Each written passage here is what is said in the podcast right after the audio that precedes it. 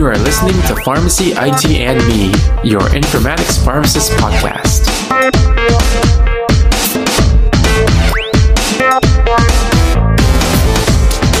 Welcome to another episode of Pharmacy IT and Me. And as with every episode, we start off this one stating that the intended audience is everybody. So today we'll be speaking with a special guest, uh, Dr. Corey Edwards, on what his role is in the pharmacy technology and uh, informatics world. So thank you so much for taking some time to be on the podcast, Corey. How are you doing? I'm doing well, Tony. Thanks for having me. Awesome, awesome. So we can just uh, dive right into it. Can you tell us a little bit more about yourself?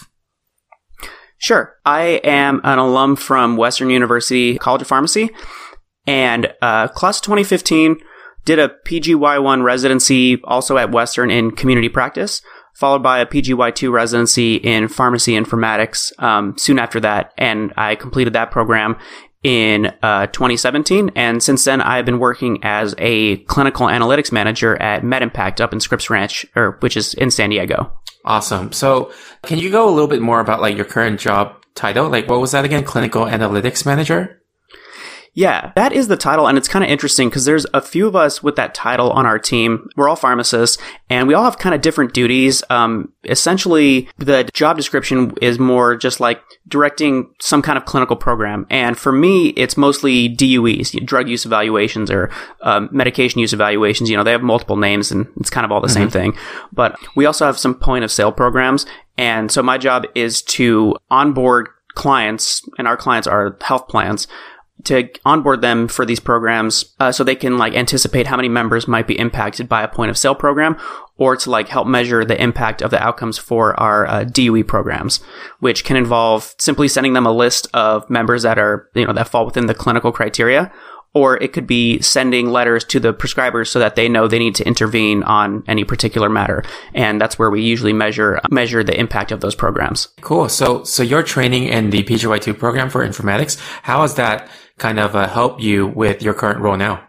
Uh, that program, in, in, my mind, it's kind of split between two or three different domains. I mean, if any, anybody could go check out the um, the actual program criteria, it's the VA San Diego Healthcare System PGY2 Pharmacy Informatics program. Um, but in my mind, I sort of separate it into like two or three different domains. Um, the first being data management or analytics, which is a lot of what I'm doing right now. The other domain being pharmacy like operations and like use of technology there, whether it be robots or software, and supporting inpatient and outpatient pharmacy. And the third would be like more administrative stuff, uh, learning about how different departments interact, how we can help leverage the tools that are already available to the informatics team to make basically to make the jobs easier of anybody else that we can or anybody that comes to us with a problem that we're able to solve. So I would say definitely the latter or the first and the third, I guess, the analytics part and the administrative part of that experience definitely prepared me for the position that I have right now. Um, but of course, it's a different perspective being that the VA is, it's an integrated healthcare system. You know, they see patients within the entire continuum of care. And now that I'm in MedImpact, uh, most of the data that we have is primarily outpatient prescription data. So at MedImpact, we have probably more members that we see, whereas at San Diego VA, we mostly focus on patients that were seen within the San Diego healthcare system. But it's just a different uh, perspective on the data that's available. Okay, that's cool. That's cool that your your training still had like aspects that was able to um, kind of apply to where you're at now. Because um, sometimes I do hear that the training part of it doesn't match with what the real life is, but it's good to hear that for you it did. Right. I mean, I, am sure that I think you mentioned this on one of your previous episodes that I listened to. There's no real single job of what an informaticist is. They didn't really advertise this as an informatics position, but my experience at the residency kind of like put me in position for it. But I mean, it's it's not surprising to me that somebody with training at one facility does a completely different job when they go somewhere else or when they finally get out of residency. You know, that's I think that's kind of that that's kind of just how it goes. Most pharmacists that see us probably see us as the folks that do stuff with technology, which can mean anything and everything that they don't understand, and that's probably not exactly how it is in most cases. Yeah, yeah, I I uh, completely understand what you are stating right now. So, and then also just backing up a, a bit, uh, I was wondering like what made you decide to pursue this pathway, like getting into the field of uh, informatics and also the field of uh, data analytics. Yeah, I, I could think of a couple different things that sort of pushed me in the direction to even like look into look into informatics. It probably started when I was an intern. Uh, when I was a student, I worked for CVS and I worked at a bunch of different stores. I mean, I had my home store, but I would frequently pick up shifts just to make some extra cash and to help the other stores out and stuff. And uh, I noticed that besides the fact that we all have the same medication use software, different stores would have different other kinds of support. Like some stores would have Kirby's, some would have ScriptPro dispensing machines, and some wouldn't. So I remember I was working at this one store and the ScriptPro, which they were pretty dependent on for, uh, you know, just getting through the day, it broke down. And, you know, I was like, I know how to do most of the stuff in this pharmacy, but I have no clue what to do with this machine right now. And it made me feel like, you know, I don't feel very useful right now because, I mean, yeah, they have their, you know, they had their lead technician and they had a pretty strong support staff who quickly took care of the issue. But I was like, you know, if they weren't there, I worked in multiple stores where it's just me and a pharmacist. And if I didn't know how to fix it and the pharmacist didn't know how to fix it, then we would be stuck opening the door and getting the pills out of there so we can fill them by hand or trying to find the bottles, you know, where they're, you know, the fast movers aren't in a fast mover section because everything's in the machine, which usually mm-hmm. takes care of things for us. So it made me think that I, I wanted to know if there was a way that I could learn more about the machine itself and be more than just an end user and be somebody who can like use it to its full potential. From there, I started thinking the same thing about the pharmacy use software. I mean, I'd worked for CVS for about three years and I would regularly learn new things about like shortcuts in the system or just certain things that would make workflow quicker and more efficient. The second thing that kind of pushed me in that direction was probably reading, it was a biography about Elon Musk. And there's a lot of information about there about Elon's like upbringing and his like work ethic and what it's like to work for him. And I know that there are a lot of upsides and downsides to that, but you can't deny the fact that he's accomplished a lot in his career. And I started to see it as he sort of came into different industries and revamped them, like stale industries like space travel and, and, you know, you know, the automotive industry. And he came at it from a perspective of technology. He's like, how can I inject, you know, my computational knowledge, my programming knowledge into these industries and make them better or make a business that's like more profitable, more interesting to people. And it got me thinking, well, you know, healthcare could use a little bit of that. And even though I don't have a background in programming, I'm not a, um, I don't have a computer science background. I thought that if I looked into something that was more on the technology side of things, I would be prepared for when the Elon Musk of the healthcare industry came out and started turning the industry on its head for, you know, for better or worse. So that sort of got me interested in looking into uh, PGY2 programs, and that's when I learned about informatics and started pursuing those. Uh, so, are there any projects that um, you are able to talk about that you're currently working on, or maybe uh, something in the past? I think a good one to bring up is the like longitudinal project I had during my during PGY2. Uh, during that time, th- I liked that program for a lot of reasons, but mostly uh, one of the bigger reasons is because of the flexibility. My residency director and the main preceptor were cool with me kind of like just observing how the place operates and seeing if I could find a project based off of just my observations.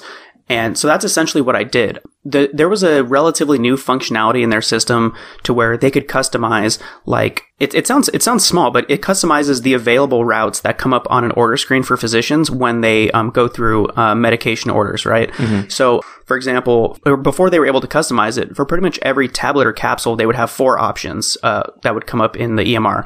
It would be by mouth, and then G tube, NG tube, and J tube. And those would be available for every medication that was out there.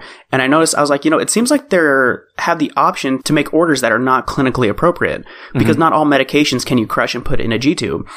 And they're like, yeah, but this is a new functionality and we basically have to go in manually for each drug and find out what's clinically appropriate, what isn't. And I was like, okay, we already have on a regular basis, we already add medications to the drug file. So I was like, okay, from now on, I'm going to manage this for all the future medications that come in. So I start, we all started doing that, um, just as a best practice sort of thing. And then I was like, okay, for my project, I'm kind of, I want to look back at the medications that have been in use and see how many of them have been, how many orders have been made and maybe even administered or dispensed for outpatient that were not clinically appropriate. Mm-hmm. So my goal, my goal with that project was to just find the medication route combinations that were most common and to see if I can validate or but basically I wanted I wanted to validate like 90 or 95% of the orders from the previous I think it was the calendar year or it was from like October to October or something like that. Mm-hmm. So so that's essentially what I did. I went through the effort of taking two different medication databases. One that was in like our external data warehouse for outpatient prescriptions, very, very structured, very, well, relatively easy to search through. And then also combining that with inpatient orders, which was a little different. Like the documentation was a little more unstructured. You had to be more cognizant and a little more clever, making sure you didn't miss things. Since like a lot of the information was, um, like for PRN meds, like the SIG is just written a little bit differently or what have you. So I put all those into one into one single file and said, okay, well, with each drug routes that we have, what are the most common ones? And can do I have enough time, enough manpower to go through each one of these and check with the package inserts and then check with like pharmacopoeia you know, resources that are out there to see if they were actually written correctly or how many were like for maybe further down the line to check which ones were actually corrected by pharmacy to sort of give some give some support to the idea that pharmacy is, you know, a vital role in the overall process. I didn't get that far, but I did get the first part. I was able to verify, I think it was about 98 or 99% of the medication orders for that calendar year. Wow. That that sounds like a really cool project yeah, I mean, it was cool to set up. It was pretty tedious for a good portion of time, like most projects get. But um, I was very happy to see that there were very few examples of medications that either administered inappropriately, or I could I could not find a resource to say for or against that particular use for it. But um, but yeah. So but once we had that list, the last part that I w- really hoped I could do while I was still there is to go back and for each of those medication route possibilities that represented, you know, over 95% of medication orders to go back and update them like automatically. Because we have some tools that we can use to, you know, if you set it up right, you can update the drug file for thousands of of these medication route combinations. And it would only display what's appropriate and I, I, sort of skipped, I didn't mention that my motivation for doing this was that there's a lot of physicians and prescribers and pharmacists that know that we have a very active pharmacy informatics team. So when they see that there's a medication route available, when they pick up, for example, one of the ones I came up with was Flomax, tamsulosin. It specifically says in the package insert, do not chew or crush. But all four of those options, you know, J-tube, G-tube, and G-tube, they were all available. So if they see that that's there and they know that our team manages the system, they might think, okay, well, pharmacy has probably vetted this, so this has got to be safe. So that was my motivation to like go back and, redu- uh, you know, remove the ones that we knew should not have been, you know, written that way. So, so like if anyone wanted to get more into like learning about informatics or go through the same route that you did, do you have any advice for, for those people? Whether they're a student trying to get in or like if they're another pharmacist trying to change their specialty? Yeah, man. I have a few pieces of advice that I would give to just about anyone in pharmacy. Um, like first of all, if, if you're not, if you're on the fence, if you're not sure if informatics is for you, I would like, if you're a student, for example, and if you're about to go on rotations, I tell students that if you're on the fence or if you just want to like make opportunities for yourself, because for a lot of people, you know, there's no, there's not a good way, not, not a lot of good ways to pad the CV with informatics related things during rotations, unless you do an informatics rotation. But what I tell them is go into your site. Every place that you go to has you know, they have computers, they have software that they use. Get your hands on the manual. Like a lot of people probably haven't seen the digital copy, a PDF copy of their medication use software manual and just read it. See if there's something that the team's not doing that you can find that's a, a shortcut or a tool that's not being used that you can give them an in service about and up their, you know, their knowledge of their med use software. That would make you really, you know, a really valuable part of the team. The second piece of advice I give just about everyone is learn more about Microsoft Excel. It's become like my favorite program, oddly enough, in like the last couple years, because there's no problem I can't solve that can't potentially be done in Microsoft Excel. I'm sure there are other programs that could probably do it more effectively or they're built more for certain tasks, but I can do just about anything at home in Excel when it comes to data management and data manipulation or trying to look at things. Those are the two things that come to mind uh, for people who are looking to find more information. But I should also just emphasize that if you can hear my cat meowing, it's because my cat's right here bothering me. So I think the third thing I tell most people is if you're interested and you're apprehensive at all, don't be. Cause I had, there was really nothing on my CV that was like, you know, experience in programming. Uh, there was, I mean, there was like a project that I did during PGY1 that I optimized, uh, uh, this large Excel document for corporate at Ralph's. But, um, but for the most part, I didn't really have the background of somebody that looks like they should be going into information technology or computer science but I did demonstrate to them that I was interested and that I had the aptitude to learn new things.